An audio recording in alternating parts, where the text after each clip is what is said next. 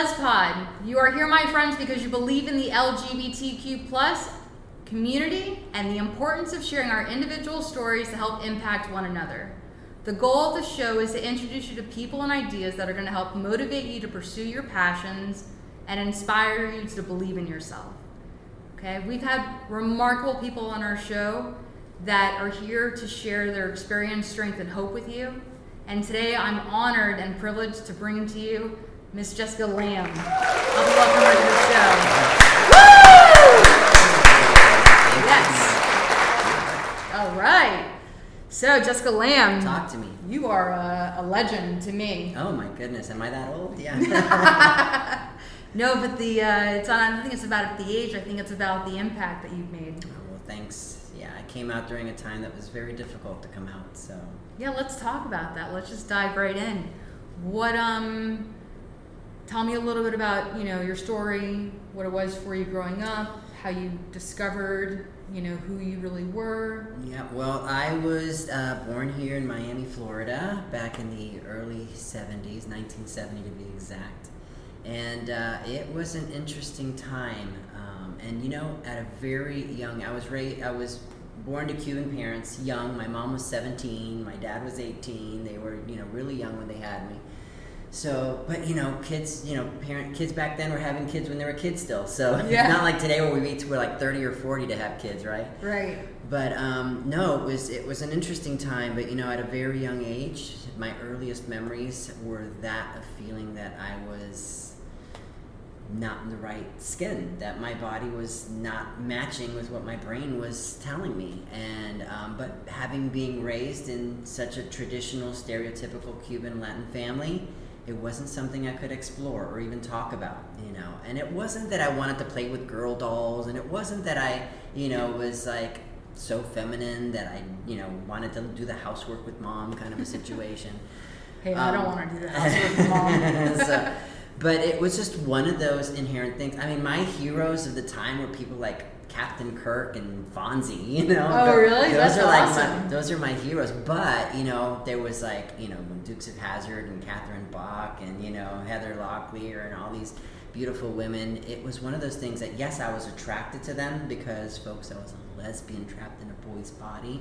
Um, yeah. But um, it was more about I want to look like them. How do they move? How do they? So MTV was brand new in the 1980s. So by the time I, I hit my my uh, early preteen years, I was watching MTV and just watching how women were moving, behaving, and I would in the middle of the night. So that was the time of night that I used to do the girl things that I wanted to do. Right. And so um, I would shave my legs. I would fix my eyebrows. I had like this flock of seagulls haircut when I was younger, right? So this, your, my hair used to cover my face, kind of like that, you know. And, and so people couldn't see my eyes and yeah. you know teachers would be like you can't see in class i'm like i can see perfectly fine teach you know and and uh, but no it's not true because I, I could barely see right of course but the thing is though is if you asked me to do that you'd see perfectly arched eyebrows under there and i didn't want anybody to see those perfectly arched eyebrows because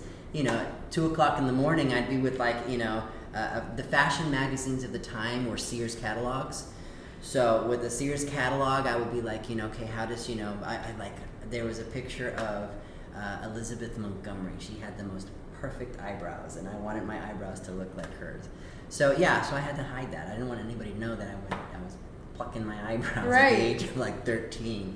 And you know, and it was like from one day to the next, I used to wear shorts, and the next day I was never wearing shorts ever again because I was shaving my legs. And the moment that somebody would discover that I was, oh, I'm on the swim team. You know, I'd make up some sort of excuse. Um, but no, I wasn't on the swim team. I was on the bicycle. I was a bicyclist. So you know, Kevin Bacon shaved his leg in a movie when he was a bicyclist, and I was like, yeah, like that guy in the movie over there. Kevin so, Bacon's great. Yeah, but so um, yeah, it was it was tough. I had to make up things, you know, as to why I was just a little bit off or a little bit different. Yeah. Um, you know, it was actually back in 1970. I want to say 77 or 78. I was watching a Merv Griffin show at my aunt's house and that's where I learned the terminology transsexual, transvestite. And what I saw on TV were these men who had become women. And I was like fascinated by that because they were living my truth on TV. You know, I didn't have internet. I didn't have an iPad and go, okay, I like to wear girls' clothes and I'm a boy, and so what am I? You know. Yeah. Um, I didn't have that growing up, but I had TV, and that's that's where I learned that, and that's why you know I was looking to how women were dressing, and I would do that by watching MTV. You know, so. Um, but of course, they were over sexualized on TV, and was just that was a, that's another, another story. But um, what was it like, uh, you know, coming out to your mom? I know that you you came out at the age of thirteen, right? I was about 13 or 14 years old when I came out. So it was, yeah, 3 o'clock in the morning. And what's really interesting, right? So not only did I, uh, funny story, so here's one. Um, when I was about eight years old, Yeah. in my hallway closet, there was, I mean, I knew if I wanted to shave my legs, I needed number one, some shaving cream, and I needed a razor. So my dad's razor was always sitting, you know, on top of the uh, of the uh, sink there, and I'm like, okay, there's dad's razor. So where's the shaving cream? My dad was old school. He would just lather up with soap and you know use that. So I guess that's what my mom was doing when she was shaving her leg was lathering up with soap. But I was like, you know, I might cut myself if I Right. do that. And so in the closet, in the hallway closet, there was a can that looked like a shave because it had barber, you know, stripes on it, and I, foam would come out when I pressed the top. I'm like, oh, let me use this. and so I would sneak it into the bathroom under my shirt, and I would, you know, spend hours in the bathroom, you know, fixing myself. My dad would come knocking, you know, why are you taking, you know, my mom would be like, why are you taking so long? My dad's like, oh, he went in there with a magazine. I know what he's doing. Leave him alone. you know, so now it's getting pretty. Um, they only So- knew that was so funny. what was going on what was really going on? Yeah. But um, yeah, so here I am with this barber stripe, you know, thing, and I'm shaving my legs at you know the age of eight and nine years old, and um, and it's funny because later, you know, I was 13, 14 before you know my mom discovered me one night. Um, I uh, saw this same. We had moved into a new house, and I saw this same bottle sitting in the shelf in the in the laundry room, and I'm like, oh my god, this is the same shaving cream I used to shave my legs with. Why why is it here? Why do we still have this? I would figure it'd be done. And I look at it, and I was shaving my legs with shoe polish. so I thought it was, but you know, and it was foamy at the and it was foamy. So that's why my legs are so shiny. Um, but too uh, funny. yeah, well, you know, I also, you know, I knew that you know depilatory, de- de- depilatory, right? That was a term I learned when I was in my young preteen years. Again, I didn't have mom to ask these questions. If you're a little girl, you ask mom about these things, but not me. I'm like learning it on TV and stuff. yeah. And I heard, okay, waxing legs. I'm like, okay, we've got candles in the in the in the laundry room, so I Oh would God. I would like at two o'clock in the morning with one of my mom's pots melting, you know, candles just so that I can shake, so I can pour it on my leg. Oh my God, And, and let it dry. And as, yeah, I realized later it was the wrong kind of wax, and I needed some tools to make that happen. But again, these are the struggles that I Yeah. went through just doing this. So, you know, I was about 13, 14 years old, and I was up in the middle of the night doing my thing. I love Jennifer Beals, right? So I had this sweatshirt that I cut and kind of threw it over my shoulder. That scene where she's like taking off her bra underneath, I wanted to learn how to do that. Um, and I would wear leg warmers, but you know I couldn't ask my mom for leg warmers, so I would take my big socks from the 1980s because we all used to wear our socks over our, our, our jeans back yeah. then. Yeah. So, um, so I would take my big socks, cut the bottoms off of them, and turn them into leg warmers. So, you know, so one of these nights that I was dancing around like a little maniac in the living room, my mom, I, you know, I see her coming out of her bedroom, and she's coming out, and I'm like here dressed up in like girls' clothes, and you know, here's her little boy in the living room. Oh my god, I think she's on me. And I ran into my bedroom, and it was on the other side of the house, and I closed the door and I took off what I was wearing, threw it underneath the the the, uh, the bed there, and I was like, oh my god, oh my god, I hope she didn't see me. And I realized I left the light on in my room. I was so worried about taking my clothes off and putting something else on, I didn't even think about like turning the light off. Right. And my mom walks in, and I'll never forget this conversation. And the importance of this conversation is is is a, a, a vivid memory for me. Um, for me, this idea was like a movie reel, right? Yeah.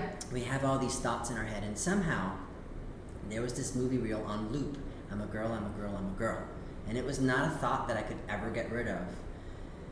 And so, you know, I had this conversation with my mom because I figured for sure she saw me and she was testing me and, and wanted me to come out with the truth. So I found the courage to share. Now, realize also in Miami, Florida in the 1980s, we had Anita Bryant who was really attacking the gay and lesbian community. Right. Forget transgender. We didn't talk transgender, but transgender was kind of lumped right into that community right there as deviants, essentially, drag queens and Yes. drag kings, and um, and so, you know, that conversation was important to me. If you ask my mother about this conversation, she's like, I don't know that I remember that conversation, right? But again, with that movie reel, it was like all of a sudden press record hit in my brain because this was an important conversation for me.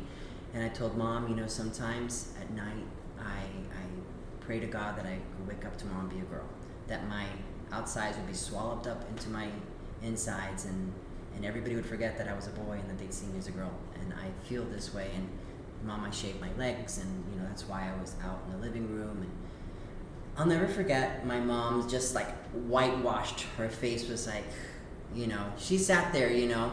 Um, before I even told her, uh, she she asked me, you know, so what's wrong, right? And I, I I said to her, you know, mom, I've got something to tell you. Right. That's the last thing a mom or a dad wants to hear at three o'clock in the morning, you know? Because, like I said earlier, there's one of three things going on, you know, in the middle of the night. One is no good, but I was a goody two shoes and I still am. Um, or, you know, you're sick and not feeling well, or you couldn't get to bed, you couldn't sleep. Yeah. So, um, so my mom naturally was like touching my forehead, and I remember this. She's touching my forehead, she's like, you know, you don't feel warm, and she's like pressing my belly. Is your belly hurting? I heard you coming out of the bathroom. And okay, I'm gonna tell you, mom. And so I told her that. You know, I wish that I could be a girl, and um, she was didn't tell me what I wanted to hear in that moment. Now, in that moment, for me, the only thing going on for me was figuring this out. Right. It was all about me in that moment. So I, I have no clue what mom might have been feeling. Now, as an adult, I revisit this conversation. So, you know, when I first told her there's something wrong, my mom grabs the dress. She's like, Ay, mijo, ¿qué pasa? You know, Yeah. and, and she told me, well, I had a son and not a daughter. Um, God didn't make you this way. And if you are to think those things and act on those things, well, you can get hurt. People will, will hurt you. And I don't want that for you Right. all I heard from my mother coming out of her mouth was, I don't accept you. I don't love you. Hide it. Push it away. She was like, you know, play more sports. Date some more girls. Sure, mom, that's going to help because I'm a lesbian. so, um, you know. Right. And, you know, funny thing is, is that, you know, my mom always thought I was gay. Just turns out she was right, just not the gay she thought I was. Correct. So, you Isn't know, that interesting? Yeah, but um, yeah, and you know, later in life, when I came out my, in my twenties, uh, she said to me, "You know, it would have been much easier for me for you to be gay than to be transgender, because by being transgender, when I'm trying to introduce my son, my daughter." It's hard for me because the moment I introduce you as my daughter and they know that I have a son, they're going to ask me to explain this. And so my mom internalized a lot of it, and she, you know, thought she was responsible for it. She thought that it was her fault. Yeah. Um, I can understand that. I think a lot of parents feel that way when their kids struggle. yeah, and and you know, coming out to her at 13 or 14 with those words, and she said those things to me, and in my mind, I was like, she doesn't love me. She doesn't, you know, care about what I'm feeling. The truth is, she did. But I didn't hear what I wanted to hear. But in her mind, remember, we're talking about 1980s, 84, 85. Right. We didn't have internet. We didn't have support groups like that. We didn't have, you know, it's, it, the world has gotten better and more educated on this. You know, Yeah. that's why back in the 90s I decided I needed to make a difference and, and share this information. But um, so she responded to me with the information that she had in that moment. Now, Right. if somebody would have said to her, you know, that 50% of these trans kids will attempt suicide before 21 if they don't get that love and acceptance. Even today in 2021, it's almost still 50%. One out of every two trans kids will take their lives when they don't get the love and acceptance. It's still the highest suicide rate. It's getting better, but it's still not good enough. Right. Um, but you know, it was difficult for my mom. And so as I revisit that conversation, she was coming from a place of love because what she didn't do is, and I know this because as I started to give back to the community and work with youth groups and, and different groups of kids, she didn't say, Get out of my house. I don't want you here. She didn't come after me with a belt. She didn't pull out a gun. You know, she didn't kick me out and say, Go live with your grandmother. She told me I had a son. That she was coming from a place of love. And I think when you come from a place of love, that's karma. And you know, she told my father eventually, and the way my dad took it was uh, this was this was my dad. You know, my dad was one of these typical, stereotypical Cuban men, machismo, machismo. Um, but he came with me back. If anybody knows who Ann Landers is, it was like one of these like editorials um, where people would ask questions to the newspaper. You know, like, "Oh my God, my husband's cheating on me. You know, what do I do?" Well, in this particular um, article uh, on from Ann Landers, uh, there was a paramedic who wrote in and said. Um, I was out on call and I had to cut open the clothes of, of my patient. And when I did, this person, this man was wearing feminine undergarments. And why was he wearing feminine undergarments? And of course, you know, um, Ann Landers responds back, well, this is probably somebody who's a transvestite, and, you know, went through all this. So my dad sat me down when I, we're to need to have a conversation. And he sat me down and gave me this article and says, read this and I'm reading it, and I'm a punk, you know, at 14 years old, and I'm like, I threw the article back in front. I was like, okay, Dad. So I'm like, Shh, you know, in my pants, and um, and I'm like, okay, he knows. My mom told him, and I was like, okay, Dad. So what? And then he just all he did was like, I know, and that was the end of the conversation. that was it, Dad. You know. Um, and ironically enough, you know, as I got older, it was my father who was my ally, my advocate. Wow, um, that's and awesome. I, I really appreciated him for that. Um, you know, when I in, my father passed away, it's gonna be God, like 12 years almost now. 11 back in 2010, he passed. I'm sorry. Um, yeah, that was hard. Um, it was unexpected, but Yeah. I was at his funeral, and I met so many people. We threw a funeral together for him like quickly. Um, it was like because it was unexpected, and we just we put out an obituary and we asked a couple of friends, to, and hundreds of people showed up to Wow. his funeral. And I'm like, who are all these? pe- I'm looking at my siblings. I'm like, who are these people? You know, most of them were Teamsters from UPS that knew him. Um, they called him a Chino. and uh, there was this one woman who approached me. Now, my dad was one of these men who wasn't like I love you, Dubby, and hugs and kisses. You know, he would give me a kiss, hello, and you know, rarely I ever got a hug from him. Usually it was a kiss, hello, and that was about it. But um, you know, it was one of those things that you know I wanted my dad to tell me I, to, that he loves me, that he's proud of me, right? Because every kid wants to hear that from their parents. I'm like, you know, 16, 17 years old. Dad, can't you tell me you love me and you're proud of me? I'm working so hard. I get straight A's in schools. And he's like, well, do I go to work every day? And, I- and I'm like, yeah. And he's like, do I come home every day and I sit down and have dinner with you and talk about our day? Yeah, you sometimes do that. Well, I don't need to tell you I love you. I'm showing you. That was Mm. my dad's way. But then I'm, you know, still a punk at 16. And Right. like three words, Dad. Come on, you know, I'm proud of you. Right? You know, that's four. But you know, Yeah, I yeah. love you. One of the Right. So you wanted that. You wanted that. Um, the, the compliments, the, the the gratification, the acknowledgement, right? Exactly, exactly. Yeah. So, you know, here I am at my father's funeral and seeing all these people and this one woman. Now, if I knew what a lesbian looked like, she was probably a lesbian. So, um, and she approached me says, You're the oldest, aren't you? And I'm like, Yeah, I, I am. And uh, she said, You know, your dad used to come to me all the time and he would tell me stories about you. And, and he told me that after you, you know, you and he and his, his wife had split, now my mother had split up, um, that when he started dating, he would tell the women he dated that my son is transsexual and if you're not okay with that, then there's the door. Wow. Powerful. And I'm like, wow, you know. And he, she was telling me how proud he was of me living my truth. And wow, that really moved me. And when I went to go ask my mom, Mom, do you know this lady? Because she worked with Dad for like 30 years, and I've never met her before. Maybe at a picnic, but I don't really remember this lady. Right. And my mom's like, yeah, you know, that the, uh, I, we met her a couple times. You know, she we did meet her at picnics. So when we go to UPS Teamster picnics, and um, and she said, you know, it was your dad who helped me. My mother said, your dad helped me he's like, so this is our kid. We gotta love our kid anyway, and help my mother get through that. You know, there's a period of time that when somebody comes out, whether you're LGBT or anything under the rainbow umbrella, Right. um, Yeah. that there's this process for parents or loved ones or people that are close to you to come to terms with that, you know? And there's a process of, of mourning, there's a process of losing something in that moment. And in my mother's eyes, she lost her son. Yeah. Um, and she had to go through that grieving process. Because when I was, I told you when I was 14, she shelved it back here in the back of her mind. And in my 20s, when I came out to her again, I was like, Mom, this is real. This is what's going on. I even wrote her a letter. Um, she's like, I don't want to see you wearing a dress. And I'm like, okay, I don't need to wear a dress. It's okay, you know, as long as you love me. What's ironic is that, you know, flash forward five years later, and my brother's getting married, and she's like, we need to find you a nice dress, and we're in like Macy's shopping for a dress. And I'm like, I'm not comfortable in a dress, Mom, so, so a nice pantsuit would be great, you know? Yeah. So, and she's the one now chasing me with makeup because I look older than her. so, um, That's but, funny. Yeah.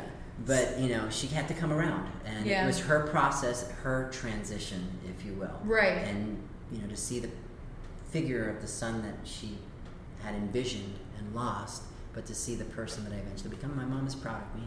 That's and She is a good friend of mine, so I don't go a day without talking to her. So That's amazing. Thank you for sharing is all amazing. that. She's my hero. I, you know, when you talk about heroes and sheroes and people who are real legends in my mind, are those loved ones and family members who have to change their entire belief systems and thoughts about this individual Yes. to still be a part of their lives. Because you know, God grant me the strength to accept the things I cannot change, to change the things I can, and the wisdom to know the difference. Right? So, how powerful to realize that I have no control over what's going on over here. You have no control over that, that camera over there sometimes. You know, it Yeah. doesn't work the way you want it to.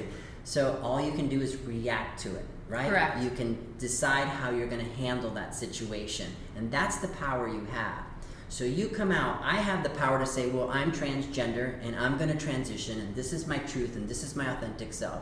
But if you are my family member or loved one or my employer, you have your own belief systems. You've got no control over the decision I just made because I made that decision. You might try to control it and stifle me. Again, you're just reacting to that information, but ultimately you can't change. So either you decide to change your belief systems to continue to be a part of this person's life, or you choose to let them go Right.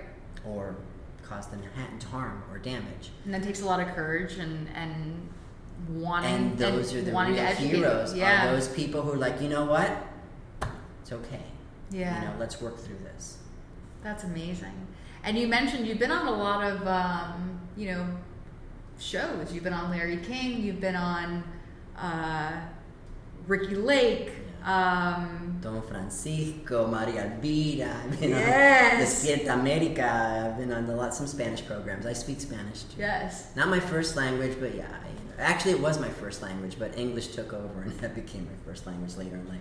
And you shared a lot of powerful stuff on there, and you even wore a dress. I did. Yeah. Now, when I was on the Spanish show, it was interesting to see the dynamic and difference on stereotypes for gender between Latino America, you know, television shows and American shows. Right. They wanted me, the, the Latin American shows wanted me to be dressed up in high heels and short skirts and made up Makeup. with lots of makeup. They wanted me to have that sort of like drag, sort of ultra feminine appearance on there. You know, Larry King was was cool with whatever. I God bless your soul, Larry. You were amazing and such a humble and kind man.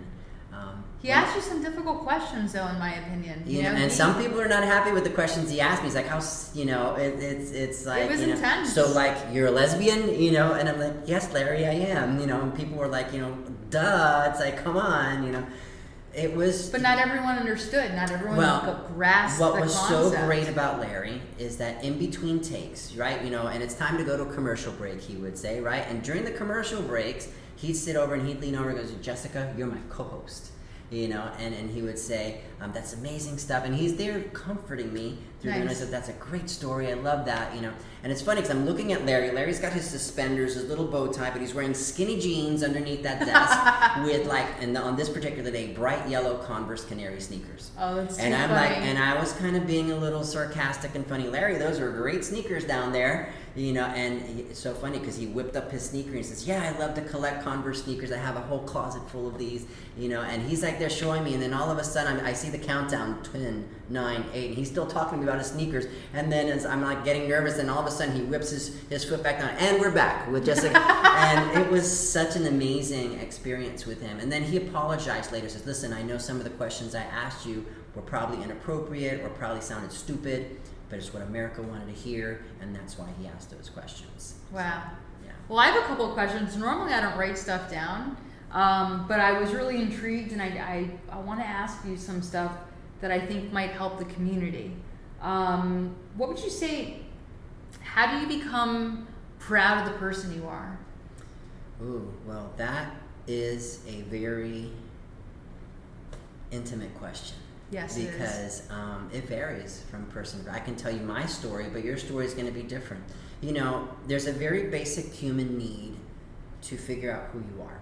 So the who am I question, whether you are black, white, yellow, or anything in between, male, female, intersex, anything, or if you are like a you know a man cub like Mowgli, you know, yeah. at some point you're gonna ask yourself, well, who am I and how do I fit into this puzzle piece of life? You know, what's why am I attracted to people this way? Why do I feel like I need to dress this way? Why do I have these opinions? Why and how you answer that question, who am I? That's what makes you you.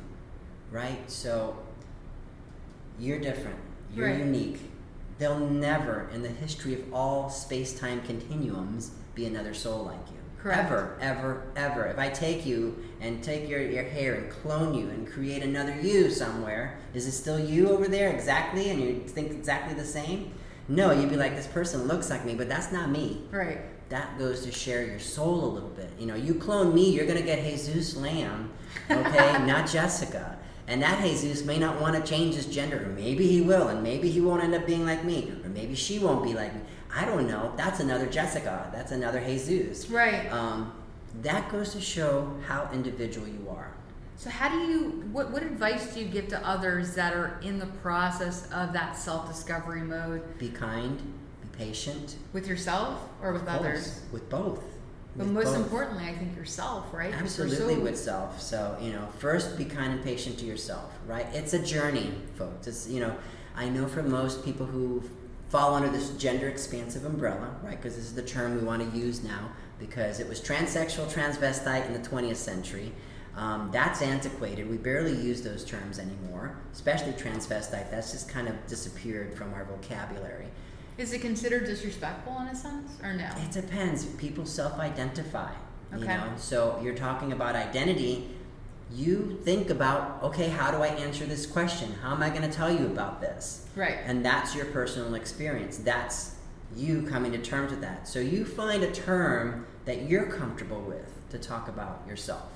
So some people same thing with pronouns. People think about pronouns. What pronouns would i feel comfortable people using with me right right sometimes they and them is a transitional pronoun Yes. Okay. Um, or sometimes it's a pronoun that they decide to use for the rest of their lives. Demi Moore, I don't think, is looking to transition. So Demi is comfortable with they, them, and that's the pronouns that we're using. And I th- was watching a talk show the other day. Somebody referred to her as her, and the, per- the guest was like, "No, they and them." Oh, know, wow. and that's great. You know, yeah. Um, and it's important. You know, and it's a process and a transition for everybody uh, involved. But when it comes to self identity and figuring this this stuff about yourself you know, I always say when the moment you figure out who I am and how you fit, that's like a superpower. That's like putting on a Wonder Woman outfit, you know, or a Superman outfit, and just knowing the truth. Um, right. And one of my favorite books of all time is The Diary of Anne Frank. So yeah. here's this young little girl in the worst possible situation that you could put a kid in. Right. Living under floorboards with the Nazis coming to take you away to a Holocaust you know, um, to, to, a, to a concentration camp. I'm sorry, it was the horrible Holocaust. And you read the story, and you still read a story about a hopeful little girl who enjoyed some happiness in spite of everything going on. Her life story was tragic, but she never lost her faith.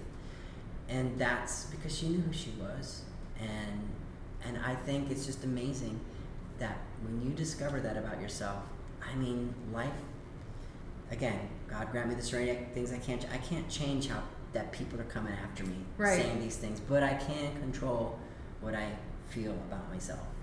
Very true. So Very true. In time, right? We have to be kind to ourselves to be able to get to that level. So yes, of course, it starts with self because you can be that change that you want to see by setting that example. You set examples for others, Correct. and that's how you enact some change. So, and it's okay to be who you are, just as you are, exactly as you are. So even if you're uncomfortable with what you see in that mirror, that person standing in front of that mirror is still you. So what is that person in that mirror, that reflection looking back at you? What is it about that person that makes you special? And Mhm. that is the strength that you carry with you every day when you discover what makes you you and special. Yeah. And you know, I think some of our biggest insecurities are what make us us. You know, what the things that we're the most insecure about are what people love about us the most. You know? The good, the bad, the ugly. Yeah. so You know, it's like those are the things that they're going to remember, the things that we were probably insecure about and talked about, you know, but that they that they would really genuinely miss. And I think it's embracing those insecurities that helps us get to that place of self-identity. Yeah. You know? and sometimes you're ahead of the curve. You know, I knew this about myself back in the 1990s, and that's when I transitioned, started my transition in 95. Um, but I was not living in a world that was friendly to me. On the contrary, you know, that's when we saw movies like Boys Don't Cry, you know, Wow, about yeah. Brandon Teena and about trans people getting killed. And so, of course, my mom was petrified that somebody would. She, you know, you're going to be on Larry King. Uh, listen, I say AC and BC. When I say AC and BC, it's after Caitlyn and before Caitlyn. Yes. So you know, what's love or hate Caitlyn, you know, um, she was an important pop icon in our culture, in our pop culture, to really bring this to the forefront. Right. Right. So back in the 20th century, we had somebody called Christine Jorgensen. If you don't know who she is, you'd look her up. Now, certainly, she was not the first person to have a sex change operation. Is the way you know? Oh my God, a man who became a woman, sex change operation in Germany, landed in in uh, you know in the United States, and you know, but um, that was an important person back then because it put a face. You know, um, I, you know, I mentioned it to you earlier. You never really know the impact you have with the world, usually until after you're gone. You know, Right. it's people who remember the impact that you left. Um, most of us are still just trying to get by on a day-to-day basis, struggling with the same problems as anybody else. Yeah. You know, and um, and you know, we do our best. So. You know. What's what's something that you wish you could see more in the community as a whole? Goodness gracious. Well, I, it was the LGBT, it was the LGBT community when I was in the early 20th, 21st century there. Um, and now it's LGBTQQA. And we've gone through all the letters of the alphabet, so we've now put a big plus on there because, you know, we want Disney Plus, we got H, you know, what is it? Everything's got a plus behind Everything's it. got a plus now. You know, so now we want to be LGBTQ plus. So because we are more than. But um, you know the, the message is, is you know the T used to fall off the we used to say the T would fall off the table because when we were fighting for same the rights to marry our same-sex partners or to adopt a child because you know we're in a committed gay or lesbian relationship and we were fighting for all these laws. The one group of people that we forgot about were the trans people. Um, and today in, in modern world and you know thank you president biden for reinstating some of the progress we made during the Obama administration that um, you know we get certain rights that we deserve to have because we're humans too and we deserve the rights as any other person we you know we shouldn't be discriminated against but we still are Right. um, you know there may be laws out there protecting us now but the bottom line is though do you have enough money to afford an attorney to go fight for your right and most trans people just Don't. will fall back into the background and, and, and take it, you know. Um, and unfortunately, that's been the case for um, more than a millennia. However, centuries ago, this was a culture of people that were celebrated. And that's to me is fascinating to see. That you is fascinating. Yeah. We got to get back to that. would be great. You know, there was a time in, in our indigenous cultures where we saw two spirited individuals, and these individuals were the most celebrated because, oh my God, they had the experience of both masculine and feminine, male and female. They embody both of these things. Surely this person's got some knowledge that they can impart with us. This is a special person. In India, oh my God, this person will bring you know joy to my family and make my life prosperous. The Hijra were celebrated, you know, in Indian culture, you know, um, and you know, Western civilization and religion and just you know beliefs and things of that changed. You know, um, is for the indigenous people here from the from the Americas. Um, we had the Spanish conquerors come here and decided to uh, try to eradicate these people because they were you know blasphemous and and you know in the eyes of God, and so it became an anathema uh, at that point. So yeah. Wow. Thank you for sharing that. That's very deep, and I didn't know about all that. Yeah.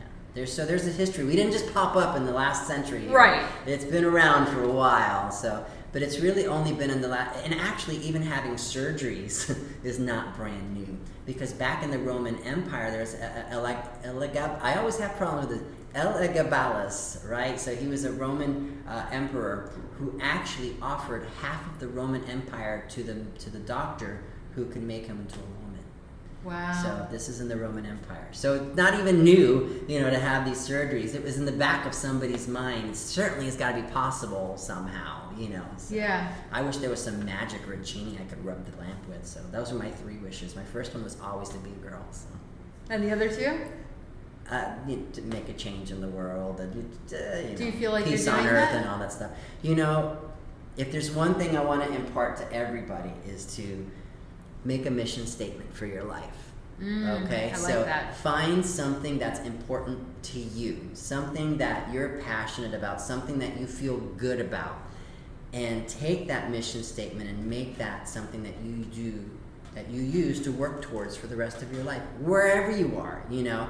So for me, at the age of 14, my mission statement was to make a difference in the world. Yeah. That's a broad statement. And most people want to say, I want to make a difference in the world too, right? But how do you make that difference? Well, I was a musician, so I wanted to write a song that would touch your heart.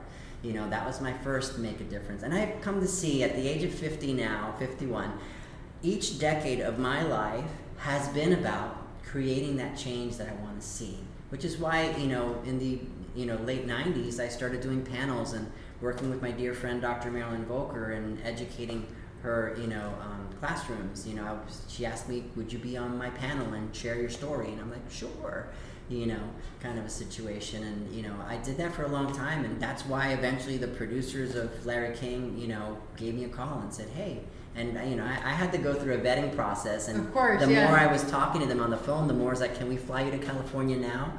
And I was like, "Sure," because in 2007 we didn't have a great deal of this representation. Here I was, because you heard about it, and usually you would associate it with like violence or rejection and whatever. Mhm. And what Larry's producers found fascinating is like, "You're a pretty normal girl. You know, you live the typical American life." Yeah. You know, you've got kids that you're raising, and you've got you know trouble with the PTA, and you know stuff like that. And I eventually, you know, that was the angle that we're gonna go. Is that you know, so and but you know, there's a reason behind that because I knew when I was going to go through my changes that I there were people that needed to adjust to it, and what was important to me was that my family was going to be okay with it. Right. And so, um, so I took my time. Life is this journey, right? And so that journey, life is short, but as you get older, you realize that like every ten years, there's like a shift in your own life, and you'll start to see that as you as you grow older. It's interesting when when they talk about you know the the wisdom uh, that our elders provide, and now that I'm becoming an elder, if I'm not one already. um, I start to really see this, and Yeah. that, that's just sort of knowledge that I've just taken with me. I mean, how amazing it is today that a kid can decide, oh, I'm gender queer. You called me queer back in the 80s, and you were calling me a derogatory term. Correct. You know, even if you called me a bitch, you know, you were calling me a derogatory. Now we use a bitch, please. Come on. Right. You know, and it's like, you know, it's one of those things that, that, and Marilyn says it all the time. Uh, she says to me, you know, we, and this is not just Marilyn, but this kind of goes back to, you know, um, what, what has been said over time is that we stand on the shoulders the people that came before us. So we hope that our world can progress better by standing on those same shoulders. So you know, Jazz Jennings stands on my shoulders. yeah. Um, I remember meeting Jazz's mom, you know, at a panel um, at FIU, and Jazz, you know, was maybe about five years old at the time, and mom said to me, "How amazing, Jessica! You just gave me hope for my daughter." Wow. So that's incredible. Um, and look where Jazz is today. You know, killing the game. Getting getting a law degree. So yeah. Yeah, that's awesome. Yeah. That's awesome. We were gonna write a book together, as a matter of fact. Oh so, wow. Yeah. A children's book, which I did eventually publish. But yeah. The, and what? And share that with us. The Adventures of Tina and Jordan. So we'll have to check that out. Um, so just to kind of wrap it up, what is what's the legacy deep down inside that you want to leave behind? As a, as a, as a human being, as you know, an individual who is true to their authentic self. What's the legacy, the, the message that you want to leave behind to the people out there that don't have the kind of support that you were able to have, to the people that are struggling, to the people that don't have any hope? Well, I'm going to share this, um, and this is not really my story, but it, this is a young person that I, I worked with um, she, and she was she at the time, uh, was going through a hard time. Uh, she was in a, in a middle school, and I was doing a presentation for her middle school, and she approached me afterwards and said to me, Jessica, what a lovely story. Um, you know, I've struggled with the same idea too, and you know, I came out to my parents as a lesbian, and when I did, they were not okay with it and they kicked me out of my house. And i'm living with my grandma now. My grandma loves me. I'm like the princess in my mom in my grandma's house and i'm the apple of her eye. And, and she's okay with my girlfriend coming to visit and everything but jessica i feel like it's more than just being a lesbian. I feel like i'm a boy inside. And i don't like who i see in the mirror. I want to be more but i'm afraid that if i were to come out and be my authentic self i'll lose everything my grandma's not going to be okay with it because I'm her princess. Right. And my girlfriend doesn't like boys, she likes girls, so I'll probably lose my girlfriend. So, what do you tell a young 14 year old kid that by living their authentic truth, it gets better? Because sometimes it doesn't get better. Right. Sometimes it gets worse before it gets better. Right. You know, and it only gets better because why? You're learning to be who you are, your authentic self. So what do you tell? So I said, I said to this young person, tonight I want you to do a little exercise and stand in front of your mirror, and I want you to look in that mirror. And I know you don't like that reflection looking back at you, but find something in that mirror that you love about that person and use that as the strength to move on to the next day. So take it one day at a time. You've not no control over what the world is going to react towards you. And in the end, if your girlfriend's not okay with you being a boy, then that might not be the person for you. But I can't say that because this is your life that you're living. It's okay to be who you are. And I said this earlier it's okay to be who you are, just as you are, exactly as you are. So what do you've got to do? Because as you start to build this strength, you look back at this person, this person grows stronger because every day you're making a positive affirmation about yourself this person's growing stronger and this person's finding new networks and new people to associate with. Here's some numbers for a youth group. Here's, you know, and there's plenty if you look up online. There's we have that resource now right here yeah. in the palm of our hands. Now there's good resources and bad resources, so vet them, make sure that you know um, what this organization is about, and you know do your research before you get involved. But there is support for you out there, and there are people out there and you're gonna you're gonna get people who are gonna be great with you, people who are not, people who are gonna misgender you, people who are gonna not be okay with you because I thought you were this and now you're something else. You take it one day at a time. Life is this journey, and you just have to go. You know, Oscar Oscar Wilde uh, said, um, "You be you, because everybody else is taken." Very true. What a wise man. Thank you, Jessica, for being on the show. It was My a great pleasure. experience. Thanks for having me. You killed it, and uh, I'm, I'm honored to have you on the show. So thank you. My pleasure. Thank you. Be well and be safe. Yeah.